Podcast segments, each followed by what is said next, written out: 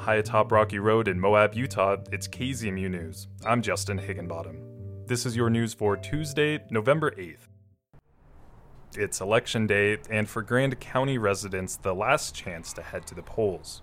I was outside of the Grand County Courthouse this morning, chatting with people as they voted and then rushed off to work. Wade Clappier is dropping off ballots for himself and his wife. Dropping off the mail-in ballots because we're too lazy to turn them in on time. what was the process like this year? Pretty easy. Oh yeah, super easy. Uh, I definitely like the the mail-in voting. It makes it really easy to research your ballot ahead of time and. Uh, uh, actually understand uh, people's positions and stuff like that. Definitely nice. They've been in Moab for just over two years. He works remotely. Other than support for local candidates, national politics brought him out today. Definitely, I wanted to support John Curtis because it seems like he's he's done a really good job. It feels like he's actually uh, put a lot of effort into representing us. So I wanted to make sure and support him. And uh, number one, uh, local elections and obviously uh, the Senate race this year is actually competitive. So I was excited to vote in that.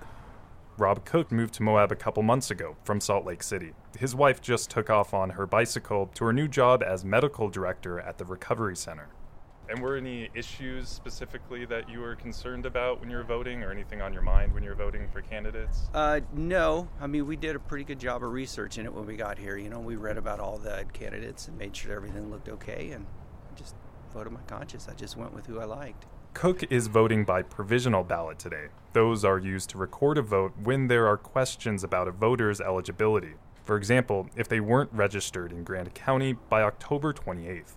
Yeah, so I had to bring in two form, well, my driver's license, and I had to show them uh, two like uh, forms of ID. So I brought in a deed of trust that we had just signed for a condo, and then proof of insurance through our uh, mortgage insurance, and then it just had my new address on it. It's pretty simple. Provisional ballots like Cook's have become a source of controversy this election. Last night, the Grand County Republican Party posted on their official Facebook page that poll watchers are reporting, quote, a large number of provisional ballots being requested with questionable to non existent identification documents. But according to the clerk's office, as of last night, there were 85 provisional ballots requested. In 2018, there were 45, and in 2020, there were 145. Gabe Woytek is the Grand County clerk and auditor. He says Republican Party leadership made it clear to him that they're not happy residents can vote after only living in the county for 30 days, which applies to many of the seasonal workers in the area. That 30 day minimum comes from state law and is written in the Utah State Constitution. My only response to that is my job as the clerk auditor is to help people participate in in their their right to vote, whether they've lived in Grand County for 30 days or 30 years, and or whether they live in a van or they live in a house that they own. The Grand County Republican Party post also claims the county's clerk office is seeing, quote, unprecedented and historic levels of new voter registration and voter activity. Woytek says he's looked at turnout results from previous years to get a sense of what the county can expect on election day. As of last night, he didn't see anything unprecedented and historic about voter activity. So I, I have looked at, you know, what the, what active registered voter numbers have been um, in those elections and and what turnout has been, and nothing uh, that I'm seeing this year um, represents a departure from those trends or those um, those those uh, population participation numbers. In 2018, there were 5,208 registered voters. In 2020, 5,971. This year, there were 5,640 so far. That's not the final number, but the only number the Grand County Republican Party had access to when they posted. The party hasn't returned a request for clarification. But for residents, the claims in that post may imply fraudulent voting activity in the county. As of 10 o'clock this morning, that Facebook post has been edited to only claim the existence of questionable identification documents for provisional ballots. They've removed the claim of non existent IDs, but there's no mention on the post that they made that edit. We'll run a response from them as well as the state Republican Party office if we hear back. Woytek says there's been registered poll watchers from both the Grand County Democratic Party and the Grand County Republican Party at the courthouse. You know, I think it's a great opportunity to offer transparency, and I do my best to to interact and, and even and speak about sort of challenging registration cases with the poll watchers that were with us today. He says if there are any really challenging situations, he seeks advice from the lieutenant governor's office. Meanwhile, that office is directing each county to hold off posting results until every voter at every vote center across the state has voted. The office says they hope this policy will not delay the release of results, but that it's necessary to allow voters to cast their ballot without being subject to preliminary results. The cutthroat trout is native to the Rocky Mountain region, but its population is in danger from a variety of threats. Despite this, a subspecies in the Snake River in Wyoming is thriving. For Rocky Mountain Community Radio, KHOL's Hanna Merzbach brings us this report. Yellow aspens line the banks of the Snake River between Moose and Wilson on October 11th. The brisk fall day is just one of three days Wyoming Game and Fish Department researchers are spending on the water to check in on fish and conduct population estimates west of Jackson. But instead of catching the fish individually, the crew is electrofishing. This allows them to catch a larger yield and get a bigger sample size. The crew floats down the snake on rafts with what looks like metal antennas dangling off the front. The antennas are releasing an electric field that temporarily stuns the fish. They're held in that field for just a few seconds, and the people on the front have to scoop them up really quick, or else they're off. That's Mark Smith, the department's assistant fisheries management coordinator. He explains that Game and Fish's main focus today is on Snake River cutthroat trout. The trout's bodies are brownish yellow and covered in small spots, except for their all white belly. They're a part of the group known as cutties. Cutties are threatened throughout the western U.S. But this very stretch of water is a stronghold for the Snake River subspecies, and the department is making sure minor habitat changes don't tip the scales.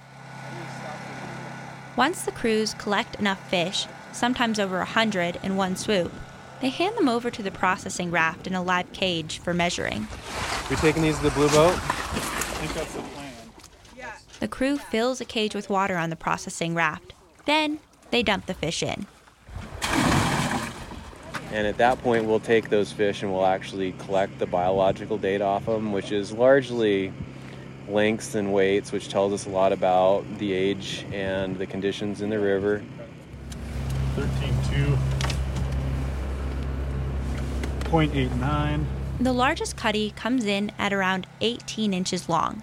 That's not as big as what the staff found the week before on the National Elk Refuge's Flat Creek, which is known for its trophy fish, but it's still way above average. The crew also makes sure to make a small clip in one of each fish's fins.